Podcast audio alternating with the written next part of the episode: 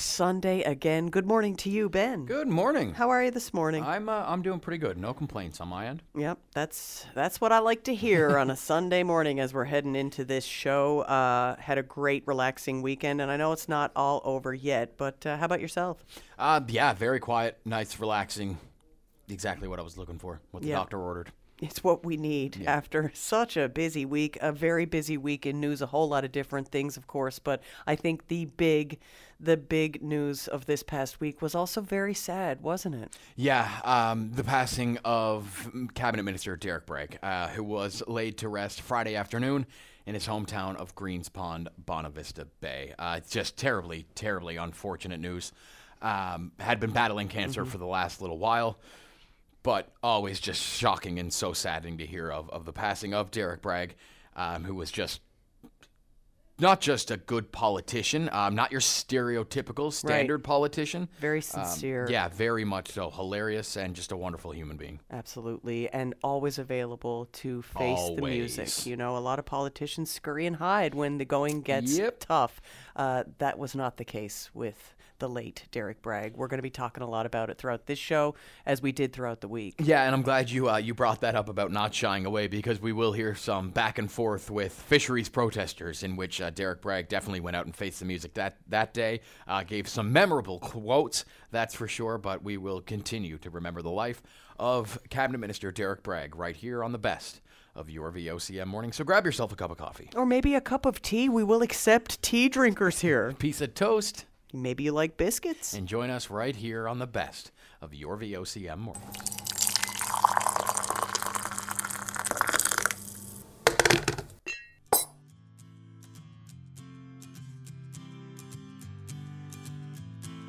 Good Sunday morning, and welcome to the best of your VOCM mornings. I'm Jerry Lynn Mackey. And I'm Ben Murphy. As mentioned, one of the provincial government's most colorful and respected cabinet ministers has passed away. In June, Derrick Bragg confirmed to reporters that he had been diagnosed with tongue cancer, and in August, he rang the bell at the Dr. H. Bliss Murphy Cancer Center. We're remembering the late Derrick Bragg here on the best of your VOCM mornings. From fisherman to fisheries minister, in 2022, Derrick Bragg expressed disbelief on the trajectory of his professional career on VOCM On Target with Linda Swain. So my background, I worked with the town of Greenspond for about 30 years. I think I was like six months out 30 years. I started out, uh, I guess, my brother and I went fishing when I finished grade, I think so probably grade 10. He was older than me. And we went fishing one summer, tried it the next summer, and then I went off to trade school, did power engineering. In the early 80s, not a lot of jobs uh, for power engineers because you had all the baby, baby boomers were in their prime. A job came up for the town, and and I like to say six dollars and thirty two cents took me out of the fishery because we probably would have been fishing today, my brother and I. And uh, but I got a job with the town council, I got a job in the town office, and from there, thirty years later, I find myself sitting in this position. And I got to be honest, there's days because I'm in Greensponds now, looking across Bonavista Bay. There's days I'm going to pinch myself and say, how did I get here? How did this all come together? Because the fisheries minister, outside of everything else, is one of the bigger portfolios that's all you recognize. And I basically spent 12 months with my head down working to get more familiar with this. And Monday, I guess, is I'm on everybody's I'm on everybody's uh, TV. So it was a bit of a eye opener for me on Monday, I would think. Well, a book of condolences has been made available to the public on the passing of Derrick Bragg. It's available at the lobby of the Confederation Building for a 30 day period. Flags were flying at half mast at all provincial and federal government buildings until the end of the day on Friday, which was when Bragg's funeral took place. We are going to continue to remember the life and career of Derrick Bragg here on the Best of. Premier Andrew Furey joined us on the program to talk about it. No way, really, to sugarcoat it, Premier. Terribly sad circumstances to be speaking under this morning, but we do appreciate your time. Your thoughts on the passing of Derrick Bragg? Uh, Ben, we're all just uh, we're all just heartbroken here, uh, devastated. Um, you know, I know uh, from the outside, looking at uh, political figures, oftentimes uh, we lose our. For the general public, it loses a sense of being a person, and we're very much uh, a family in here, and we lean on each other in tough times, and and celebrate together in good times. And um, this uh, to lose a, a member of our family one uh, that was as energetic, as passionate, as compassionate. Uh, as Minister Bragg has uh, really taken uh, the wind out of uh, out of our sails, and of course, our thoughts are, are primarily with the family. I've been very fortunate to have such a close relationship uh, with the family uh, over the last four or five years, but in particular uh, during Minister Bragg's medical issues, and um, my heart breaks for them. It's um, a real loss um, for our team. Uh, it's a real loss uh, for the province, but it's a f- profoundly deep uh, loss for the family. And just how significant a contribution did Derrick Bragg make to public service all throughout his career? Oh, well, I mean, Derrick was uh, tailor made for public service in Newfoundland and Labrador. Uh, he committed his life to public service, and I can tell you, having worked so closely with him over the last few years, um, the passion that he brought uh, for trying to make any situation better, uh, but also the degree of humor that he that he brought to the table um, added a degree of uh, levity for some uh, otherwise serious situations, which which allows you to take a pause and, and make better decisions. Uh, uh, I'm not sure that that was his intent always, uh, but he always brought a, a level of humor um, that everyone appreciated, and the the room was the room was brighter and a bit lighter with Derrick in it, and the, and the province is definitely a, a sadder and heavier place today without him. What legacy does he leave behind? Well, I think he leaves a, an incredibly proud and strong legacy for his family, and of course his young grandson now to, and that they can be proud of. That uh, Derrick himself would be proud of. One of public service, one of service uh, above self. Even Derrick, I saw uh, firsthand. Everyone remembers Derrick most recently for the, the uh, crab dispute. Uh, Derrick and I spent a lot of time together over the last uh, two or three years uh, for diff- on different files, very closely together. Uh, the first of which was in the fires in central Newfoundland, in which uh, Derrick and I spent uh, almost every waking moment together, trying to navigate the situation for central Newfoundland. And then, of course, after that, last year, the crab dispute. And the legacy is one of service it's one of passion for the province. And beyond all of that, and I think this is one that we all should uh, aspire to uh, fulfill, is one of, of hope uh, that Newfoundland and Labrador can be a better place. Uh, this is all is not lost. Uh, the brightest days are ahead, and we should all realize uh, that that uh, that aspiration, that in, take it as inspiration, and, and try to fulfill it uh, in order to fulfill his legacy. Yeah, and Premier, we often hear the phrase, especially when it comes to the workplace, that everyone is replaceable. In this situation, it no. really feels like that's not the case. Just how big a void does he leave, not just as a politician, but like you said, as a person? Yeah, no, I mean, Minister Bragg is, de- is definitively uh, and definitely not uh, not replaceable. Um, I got to tell you, Ben, he leaves a big void um, for me as a person and as a friend. Um, it's been tough uh, for me, uh, you know, uh, and it's been uh, tough for the team, and um, and it, there's just no way to replace Minister Bragg. his the balance that he brought uh, to every room uh, is is a unique quality that doesn't often exist. His quick wit, um, you know, is rarely rivaled in Newfoundland politics, Newfoundland and Labrador politics, and that's a. I, I realize the weight and the significance of that statement, but uh, I'm, you know, he could spar with uh, with the best of them, including you know ones that we celebrate all the time, like uh, former Minister Crosbie. He had a quick wit. Uh, he had an ability to put everyone at ease, uh, despite the gravity of a situation. He had the ability to uh, to bring a smile to people's faces. Um, and to talk through some tough situations. Um, he had an incredible amount of courage, which is obviously on display on the front steps uh, of the Confederation building uh, in talking to crab fishermen in, in, in, tense and tight times. Um, he was never one to shy away from a challenge. In fact, quite the opposite. He liked to lean into a challenge, but he always he always did that. He he always he always met that challenge with a smile on his face, and uh, that is uh, that's not always easy to do. And um, and that unique quality um, is certainly one that uh, that I'll be reflecting on myself and how to internalize that and make me a better person. But he definitively made everybody around him better, stronger, and happier. Premier, do you have any update on funeral arrangements? I don't just yet, um, uh, but as you said at the outset, Ben, um, a book of condolences will be uh, available um, in the foyer of the Confederation building. It's set up there now. I saw it uh, when I arrived this morning at seven o'clock. Um, so it's set up for people to uh, uh, to come in and offer their condolences. I know there's he touched so many lives.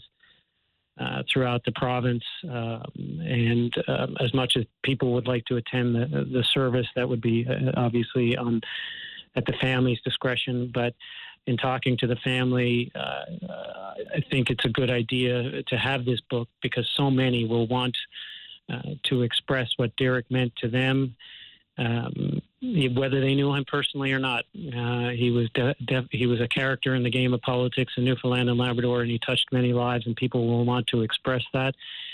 And I think it will. It, not that it will fill any void uh, in the family's life, but it will be a source of comfort and solace for them uh, moving forward, uh, especially into the future. Premier Andrew Furey, we do thank you for joining us to reflect on the life and career of Derrick Bragg. The news cycle, though, does keep on turning. And uh, while we have you, I do just want to ask you a couple of other questions. In other news, sure. the Council of Atlantic Premiers uh, wrote to Federal Transport Minister Pablo Rodriguez regarding proposed changes to the air passenger protection regulations and the impact they may have on air connectivity here in Atlantic Canada. So, just first off, what are these proposed changes to air passenger protection regulations? Sure. So we know that the federal government has introduced um, conceptually what is very sound, and I think conceptually what every single listener who travels by air would agree on, and that's a passen- an extended passenger bill of rights that would protect uh, passengers who paid good hard-earned money to uh, fly on on airplanes uh, and if there's travel disruption or delays, which we, I'm sure many who have been listening have been subject to, frustrated by. And this was an instrument introduced to try to hold uh, airlines uh, accountable uh, to uh, to delays and travel disruption, which conceptually we uh, we as Atlantic premiers entirely support. Um, what we are hearing from airlines is that some of them, uh, while well intentioned, uh, may uh, actually uh, cause uh, the reverse impact um, on re- regions like Atlantic Canada, where there aren't, you know, there aren't just uh, excessive airplanes or other air routes uh, that are available to passengers uh, easily. So, uh, what we, what we are asking the federal government to do is is to basically take a more nuanced approach uh, for Atlantic Canada. Um, so that um, so that the airlines have to be accountable, and that is first and foremost and paramount uh, and accepted across all of the Atlantic provinces. Uh, but perhaps a more uh, nuanced approach for our airports. Um, obviously, uh, St. John's International, we're very proud of it and the work that they do there, but it's not equivalent uh, to uh, Pearson International Airport in, in, Toronto, which is, you know, a hub, of course, for, for Air Canada. So we, we heard from the CEOs of WestJet and Air Canada that that this could be. Uh, uh, while good intent, well, well intentioned, uh, some of the rules may uh, interfere with their operations, and uh, and so we're all we're asking is uh, for perhaps a dialogue to provide more nuanced and more specific rules for Atlantic Canada. And that is Premier Andrew Furey. He joined us on your VOCM mornings earlier this week. Ben. FFAW President Greg Pretty is remembering the late Derrick Bragg for his strong work ethic and sense of humor. He speaks with VOCM's Linda Swain. Yeah, very sad news. Uh, you know, I never anticipated uh, we'd hear that. Uh, he was such, uh, Derrick was a fighter. Um, it was just it's just absolutely terrible. Our condolences go out to the family, his wife and uh, and kids and grandchild, and uh, and it's uh, it's just really stunning news.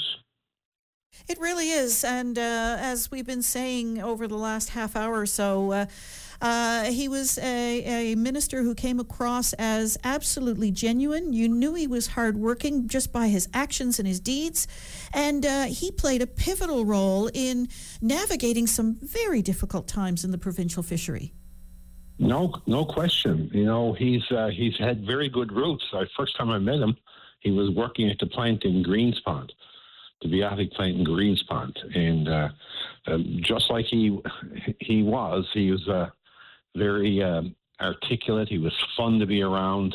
He was uh, he had a great sense of the community. I used to kid him that Walter Carter also came from Greenspond, and he should aspire to do the same. And eventually, he found his way to provincial politics. And uh, you know, uh, he had a, a, a great heart uh, for that. And uh, you know, uh, he's going to be missed. He was a he's an incredibly funny guy. I think he could have had a, a, a career as a stand-up. He, he never met a microphone he didn't like, and he was just a hoot to be around. I played golf with him once, and I I uh, I, I fell out of the cart laughing. He was a he was just a good guy to be around, but he took his job very seriously. And you're quite right. He handled. He was involved with, with the the biggest uh, tie up uh, of the crab uh, fleet in our history, and he was, and I know he he wore his heart on his sleeve. He needed he and he wanted that that uh, thing fixed uh, for for for the province, for his members, for his constituents, but most importantly for his fellow plant workers he worked with, and uh, again all the harvesters. So it, it's it's it's quite a loss to the province the fishery didn't just mean something to him; it was in his blood. He he and I spoke um, several times about his deep connection to the fishery and and to the people in the fishery. No question, he he came out of it. He understood it. It was his life, and uh, he he put a lot of time in the public service, which only honed his uh, the skills he'd later use at in the in the House of Assembly it, it's a great loss. It's, it's a tragic loss. Uh, such a young man at 59, uh, he'll be missed. There's no question about that. The province will miss him. And in retro- retrospect now, thinking uh, back on the tie-up and and um, you know the the difficulties that all of that presented from every side, and he so determined to bring everyone together to try and hash it out, knowing now what he must have been going through on a personal level. That is correct. I, I knew it at the time, and uh, and I also know that he uh, fought very hard to uh, to bring this to a successful conclusion. And uh, he worked behind the scenes. He worked tirelessly, and uh, you know it's it's just uh, it's just tragic that that he didn't that, that, he's not going to see um, the fishery of the future. And um, but it's quite a loss, as I said. How do you think he will best be remembered, both by yourself and, and, and the public at large? Oh, a hard worker, uh, uh, wanted so much success for this province, had a vision for the province. Things could be better, worked towards that. Um, I always kidded him when he was a minister of, I think it was Minister of Highways. I used to kid him. I'd see him around town because I've known him a long time. I'd say, buddy, I said, you're the prime, you're the prime candidate for a fisheries minister. And we'd always have a great, uh, great laugh at that. And he had some plans. And uh, so it's, uh, it's extremely sad uh, outcome here. And again, our condolences uh, to the family. And uh, it's, it's just, it's just a, a really tough day for the province. And that is FFAW President Greg Pretty. Jerry Lynn. Ben, we simply cannot avoid this uh, memorable encounter that Bragg had with a crowd of protesters on the steps of the Confederation Building. Iconic. It really is it because is. this this is the salt of the earth approach that he will definitely be remembered for. This happened back in the spring of 2022. Sustainability and stability of the fishery is the utmost importance for rural Newfoundland. I saw someone down there with a sign say support rural Newfoundland. I said, that's me. Well, I live it. I live it. Will you let me have something to say? Because I listen to you guys. So if you want to echo, come down, take the mic. I'll stand back, take the mic. So give me a chance. I meet with your president monthly. And if I don't meet monthly, sometimes bi monthly. We have the Fisheries Advisory Council. One of the biggest problems we see right now, if I could part the crowd, is finding someone out there that's under 30 years old. We have an aging demographic in our fishery. And if we don't get young people in our fishery, the numbers will dwindle. People will move away. Again, I would invite the Ecklers to come up and take the microphone because I have big shoulders. I know this industry. I've lived in it all of my life. Well, not yet. So hold on now. So in 58 years, you haven't realized how long this has been going on? I've seen the fish fishery. and what has been done so. about it? Diddly squat. That's not fair to say. It is fair. I've been at this 40 years. I haven't seen one bloody difference. The panel was brought in a few years. The panel was brought in, and how, what is the percentage where it's in the processor's favor? I asked you that.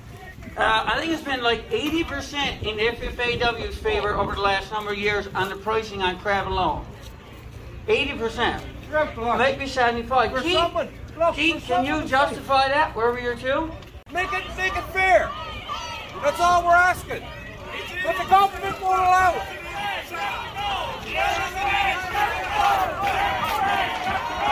Derrick Bragg got to go, but let's be fair. If Derrick Bragg goes, somebody else stands there.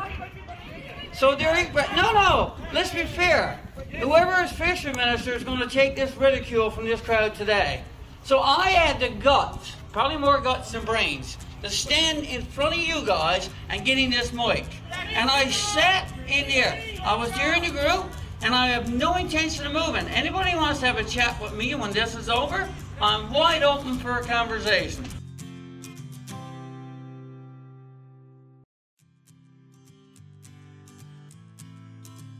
Good Sunday morning and welcome back to the best of your VOCM mornings. I'm Jerry Lynn Mackey. And I'm Ben Murphy. And this week on Tech Talk Tuesday, we dove into a discussion about the recent telecom price hikes, the trials of an experimental AI shopping assistant, the rise of cutting edge grocery apps, and Instagram's latest features aimed at promoting healthy sleep habits. Our resident technologist, Kevin Andrews, was here to unpack all these latest developments on Tech Talk Tuesday. Amidst a significant shift in pricing within Canada's telecommunications sectors, where providers are increasing rates, the Standing Committee on Industry and Technology has shown a vested interest in understanding the factors that are driving these price hikes. So, the committee has embarked on a comprehensive study to delve into the intricacies of this pricing trend. So, Kevin, what can you tell us about the details and objectives of this study?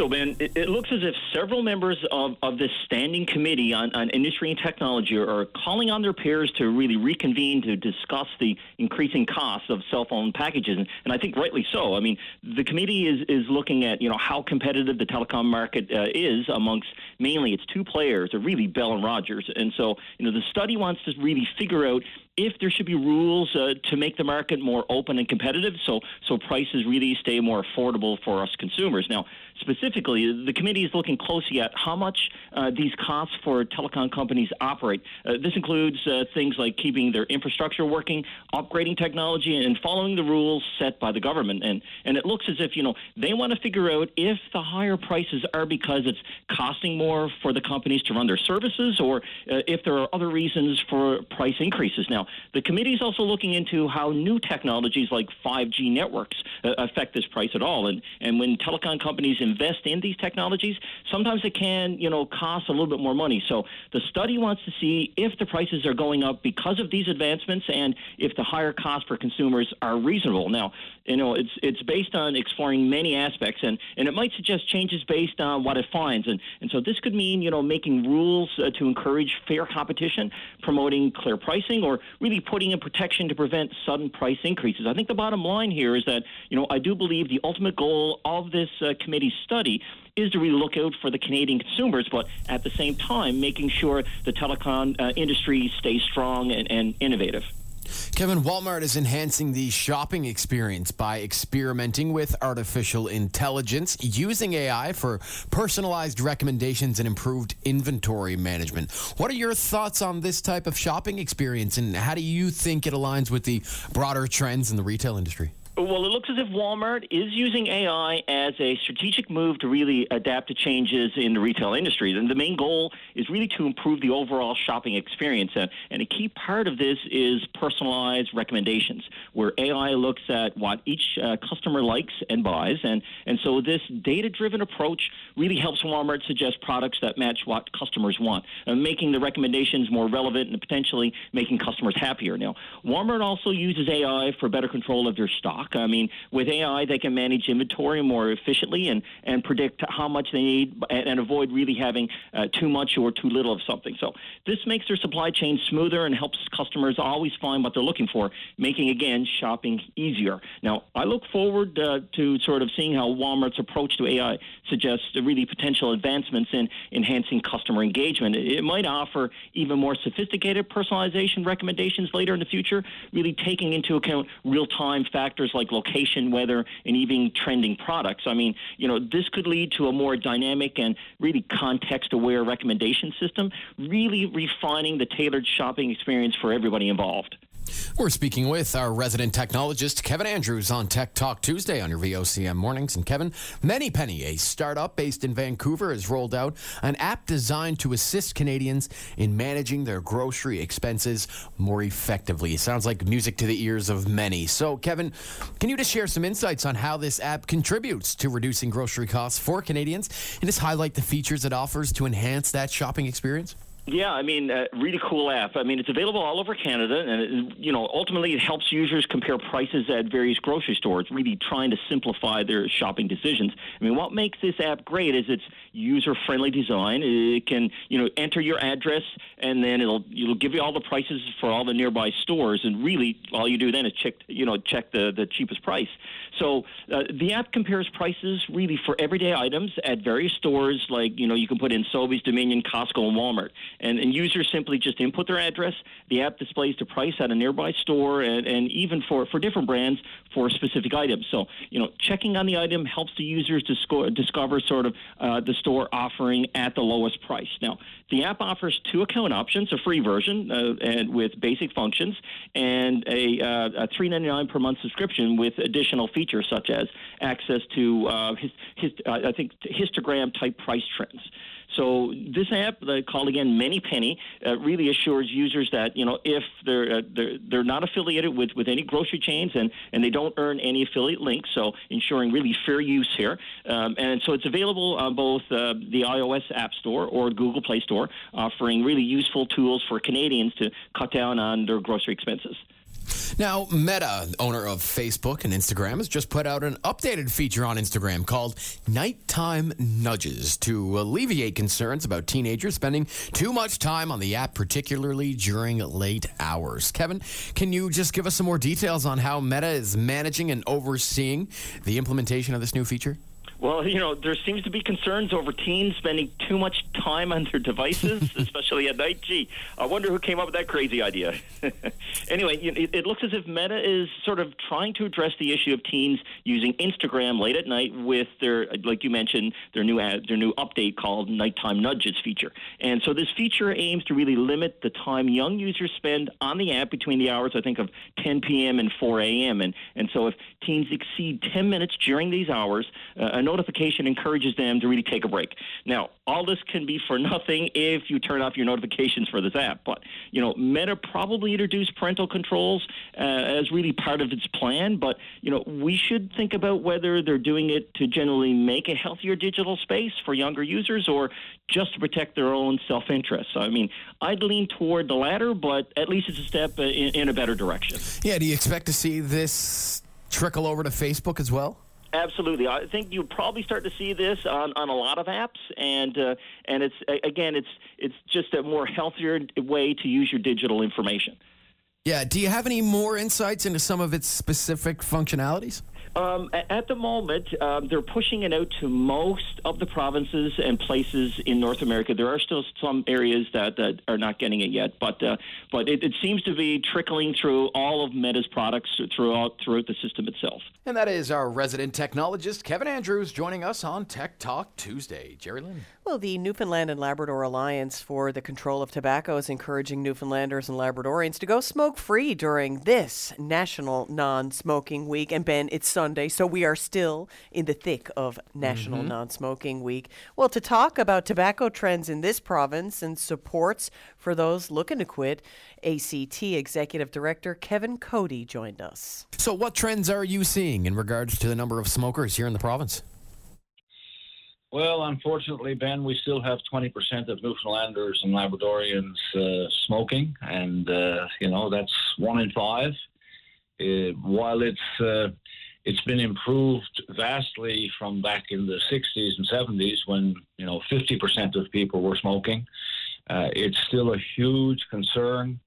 It's you know, the the smoking across Canada, for example, uh, causes 46,000 deaths related to smoking per year, and uh, you know, 30% of those uh, from cancer. It's it's a tremendous concern, and uh, we have to continue to speak out about it and try to encourage people to take the uh, to, to take it on. And, uh, you know, as we are suggesting this year, it's time to heave it away. So uh, we're hoping some people can do that here in January and get off to a, a great start for the new year. Yeah, and when we talk about National Non Smoking Week, we often think of cigarette smoking. That's what comes to mind. But how big a focus is vaping during this National Non Smoking Week?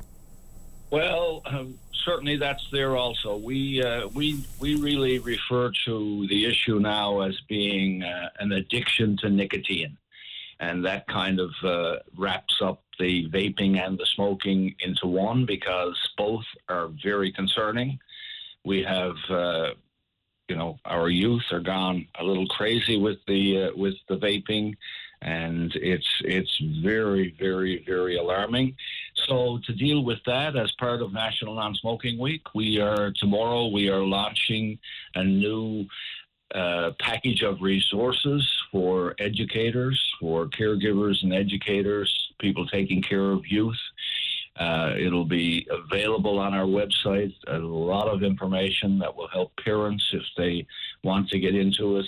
And uh, we're very pleased with that, and we'll have a little more to say about that tomorrow. Uh, tomorrow being Weedless Wednesday, uh, which is a part of National Non-Smoking Week. So the vaping is very concerning. In fact, it's uh, it's consuming a lot of our time right now, but we can't overlook the smoking.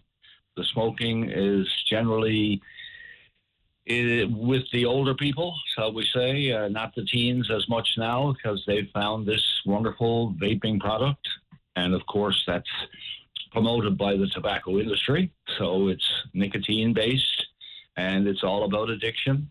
And once people are addicted, as we know, uh, it's difficult to steer clear of that.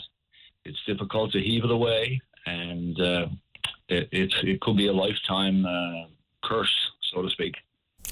We're speaking with Executive Director at the NL Alliance for the Control of Tobacco, Kevin Coady, on your VOCM mornings. And Kevin, should there be more strict regulations on who can purchase tobacco products?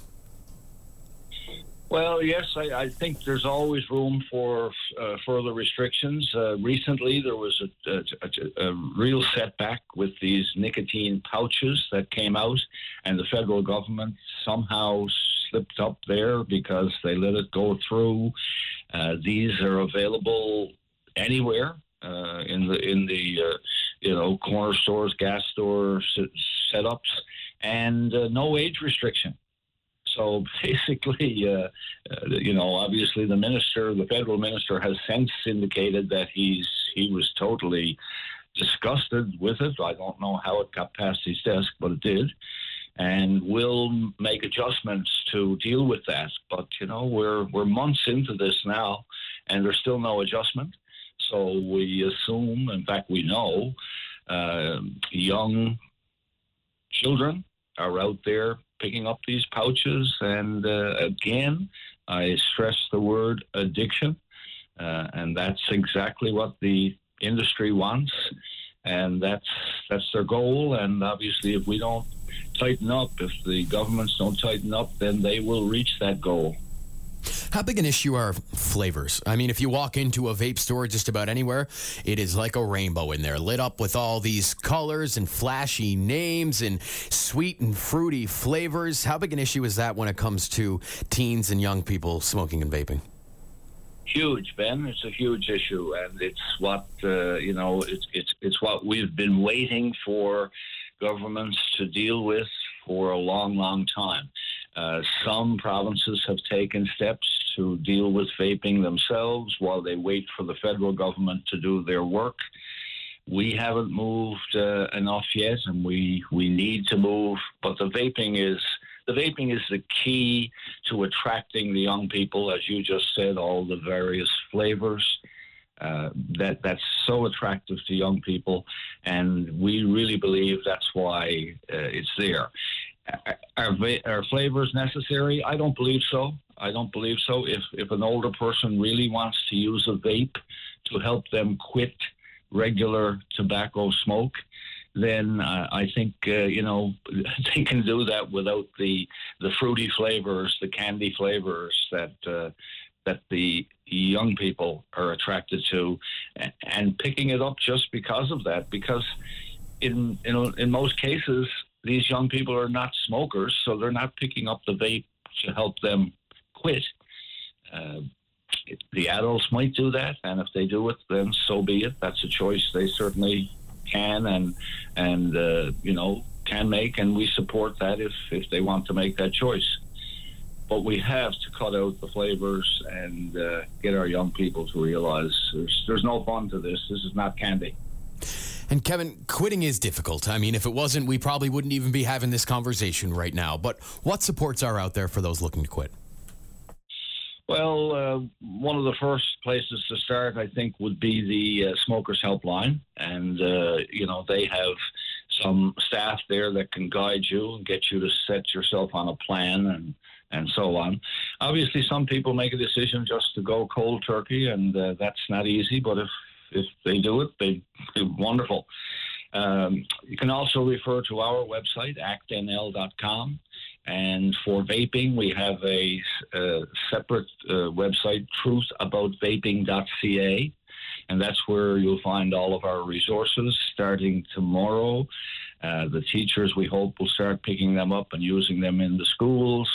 Parents will ed- educate themselves by looking at these resources, and anyone else who who deals with children, we hope will uh, will get to truth about vaping and .ca and check out things. And that is the executive director of the NL Alliance for the Control of Tobacco, Kevin Coady. Over to you, Ben. The community of Burlington on the Baie Verte Peninsula is gathering around one of its own who has been hospitalized and faces a long road to recovery following a brain injury. Justin Newbury, coach of the high school boys basketball team, is at the Health Sciences in St. John's with his three children and wife by his side. The full extent of his diagnosis is not yet known. Burlington Mayor Rudy Norman says Justin has always been heavily involved in ensuring that local youth are given an opportunity to enjoy the sports that he grew up loving, especially basketball. He speaks with VOCM's Brian Medore.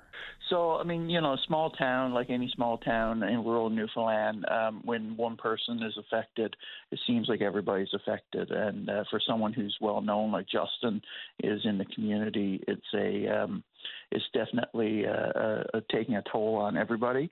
Um, the community's really come together and rallied around uh, the family. He's he's got a young family, three three children, and, and his wife, um, who are standing by his side through this. And and uh, we're just we just want to show our love and support to them, um, and uh, and come together and, and try to ease the burden for them. So so the community is coming together in a number of different fashions and trying to raise some money to to help ease the financial burden while he's staying in St. John's and and going through the recovery process.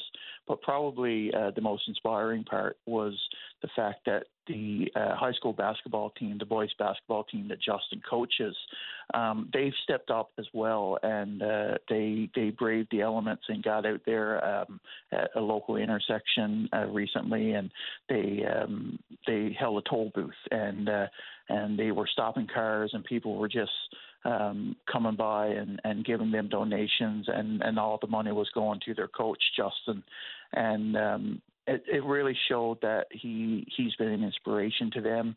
It's really shown that he's been had an impact on their lives. That these young people would be out there in the middle of January um, in harsh, cold weather, um, doing something so selfless for someone that uh, they obviously love and admire and respect. Sounds like this has really been devastating to them.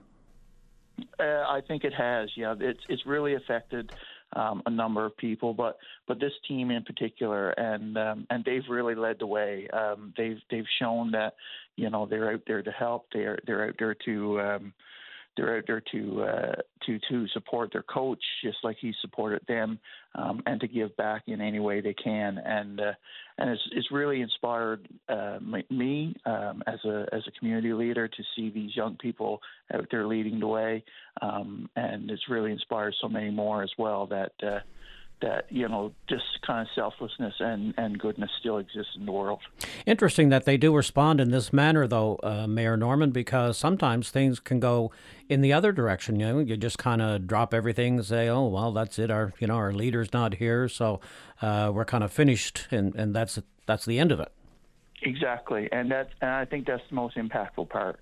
Um, the fact that these kids, you know, they're they're not giving up. They're they're not taking this sitting down. They're they're realizing the seriousness of the situation, um, and they uh, they want to do whatever they can. Um, and and I mean, you know, as young people today, I mean, you know, I, I, there's a lot of stereotypes, and and people think that you know young people don't aren't, aren't as aware maybe as as uh, older adults, but but these these young people, I mean, they've got good heads on their shoulders. They've got they've got excellent attitudes, um, and and they've had some great coaching, obviously, um, over the years in in Justin, and and uh, he's instilled some great values in them on the court and off the court.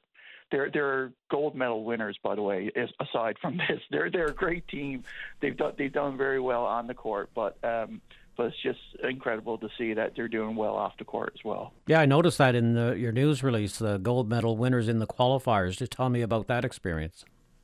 Yeah, so uh, Justin, you know, a bit of a history. Justin uh, was a bit of a, a, a up and coming athlete as well on his own in high school, um, especially in basketball. Uh, on the provincial scene, um, he he did very well, and uh, he led the local high school to um, to their first win um, back a number of years ago um, in in the qualifiers, and and it was a big thing. Um, I was I was around actually. I attended high school with Justin, and and I remember that very well, and it was exciting. And and the the school hasn't had a lot of success in uh, in basketball uh, since then.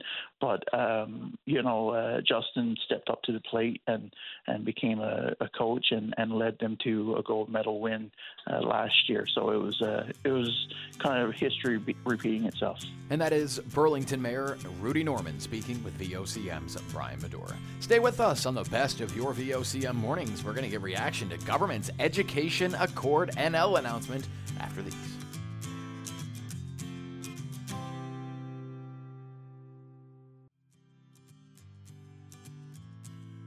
Good Sunday morning, and welcome back to the best of your VOCM mornings. I'm Ben Murphy. And I'm Jerry Lynn Mackey. Well, the Newfoundland and Labrador Teachers Association says right now they have the same information as the general public when it comes to the Education Accord Newfoundland and Labrador announced by government on Thursday afternoon.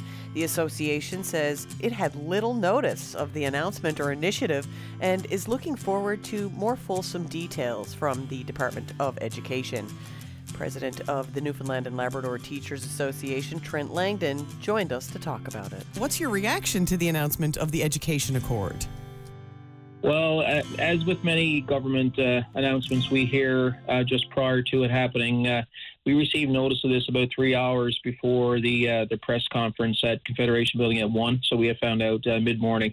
Um, so we're really just trying to get our heads around what this is all about. All I can say at this point is. Uh, um, any new initiative that government decides to, to take on or, or investigate what's going on in, in the school system, um, we, we just can't a repeat once again. There's been tons of studies, tons of commissions, tons of different, uh, I guess, uh, uh, reviews of what's taken place, and this can't become the same thing. Uh, I really do believe government is fully aware of what what is going on in the system because we've been we've been uh, blowing this horn for many years uh, as to what's truly happening, and uh, this just can't be another bunch of buzzwords, you know, accords and so on. Nor can it be uh, another dust collector on a shelf. What are some of the key details you're still looking for from government? Well, uh, we, we, need to see how this is going to roll out. What we do know is they say that they want to report back uh, by the end of the calendar year, which we, we certainly view as positive. Uh, with any uh, any uh, type of review like this, uh, we, we, do need to ensure that teachers are a part of that process, that their voices be heard from the front lines. that that is a must. Uh, we've been uh, informed at this point that, that that would be a part of the puzzle. Uh, anytime two people are, are, chosen to be to lead this type of initiative, uh, it takes a while to get to understand what, what, their approaches will be. I know both those ladies, and, and I, I trust that they'll do a, a very uh, fulsome job. Um, but again, we, this just can't be an exercise uh, of um, of just going through, getting information, and letting the information sit. Uh, we do know the needs that are in the system. There are immense needs around mental health uh, for students, uh, violence in our classrooms. Class compositions are so heavy right now that teachers are really just triaging each day, trying to get through and make sure the needs of as many children as possible are being met. Um, and any modernization of that, and this is the phrase that they're using, is modernization. Any modernization of the system, uh, you you really need to look at that through the lens of meeting the basic needs of children first. Are are there any words that you're hearing from government when it comes to when you might get some of these details? Right, and so um, to, to, date, you know, I'll, I'll be honest. Uh, this this current government is uh, are, are, open to discussions. Uh, the current minister, uh, deputy ministers, and so on. There is back and forth on various things. It's it's in this case that uh, you know we we we learn in the in you know just the moments prior to an announcement that it's coming, and that that's commonplace for government. It seems uh, that if there's a big announcement, it's kept under uh, under wraps uh, for various reasons, and then uh, the, the, various parties are informed. Uh, so you know that that is process. That's that's an approach that they take. Uh, but we we do need to know what's going on. I, I, trust at this point that we will be kept abreast of what's going on, and and to be included where possible. And uh, again, I'll say that there uh, any type of response, uh, a modernization to the school system, uh, it needs to be tangible frontline changes on, on again on the front lines uh, that that can be felt by teachers and, and in the end felt by students. Because right now, uh, it, it, teachers are very overwhelmed, and no doubt children are feeling it themselves. I'm speaking with NLTA President Trent Langdon. Trent, is the association expecting to have a big role in this?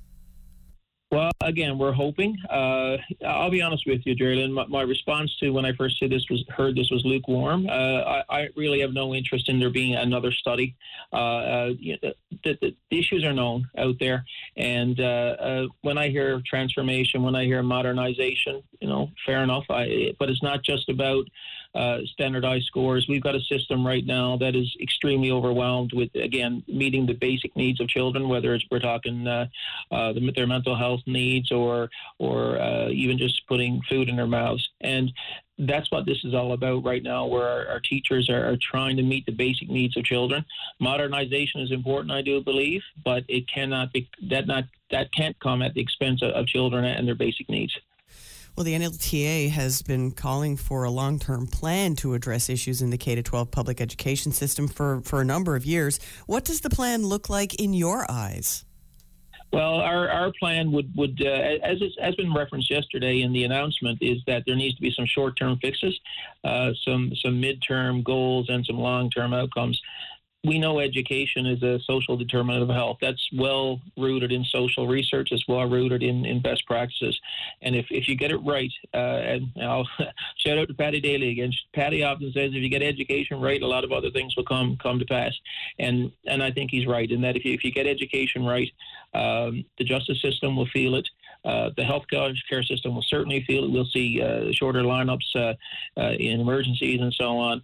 And um, uh, the social services realm of government will feel it as well because an education is the basis of, of healthier living and, and better outcomes when it comes, comes to career and so on. Yeah, this initiative is going to focus on delivering a 10 year education accord with short, medium, and long term yeah. goals. And you did reference some of the short term fixes that were needed. What are some short term goals that the NLTA would like to see that you know they can make quickly?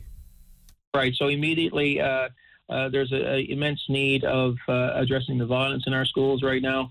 Um, there needs to be, uh, uh you know, a, a, review of how we're offering mental health services in our schools. We're, we're feeling that day in day out in our schools, uh, and teachers are the frontline people that are are expected to respond. But the class composition piece is is probably the most blatant issue that we have right now, where uh, the teachers are facing a multitude of various disorders, various uh, uh, needs that a child may bring forward. You know, it's, not uncommon to have a class of 30 and upwards of 50% or more of those students have uh, a special need of some sort where they need individualized care. So it, it's that immense need that teachers are facing. Uh, what, and we're not just talking, say, high school, you know, in the K to six realm where dependence is so high uh, on the teacher and on, in many ways, filling a parental role that, um, or in place of the parent, I should say, when we have them, uh, that uh, it's those day to day, on the ground, overwhelming feelings of how do I meet the needs of all these children is, is the most Im- uh, immense need that's there right now. And that is NLTA President Trent Langdon joining us on your VOCM mornings. Well, just like that, our time is up here on the best of your VOCM mornings. Thanks for tuning into the program. We'll be back tomorrow morning, 5:30 to 9 a.m. I'm Ben Murphy. And I'm Jerry Lynn Mackey. Safe and happy Sunday.